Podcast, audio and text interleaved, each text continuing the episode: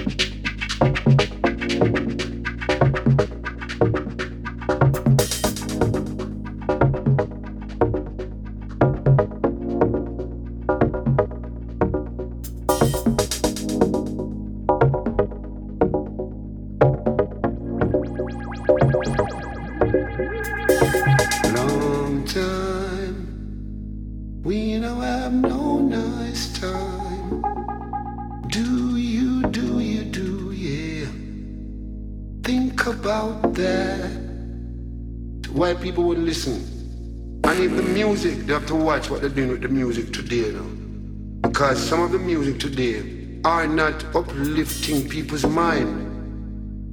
You know, because music have a lot to do with with, with, with, with people. And when you sing song with violence and, and song about gun and those kind of things, what are you really telling people?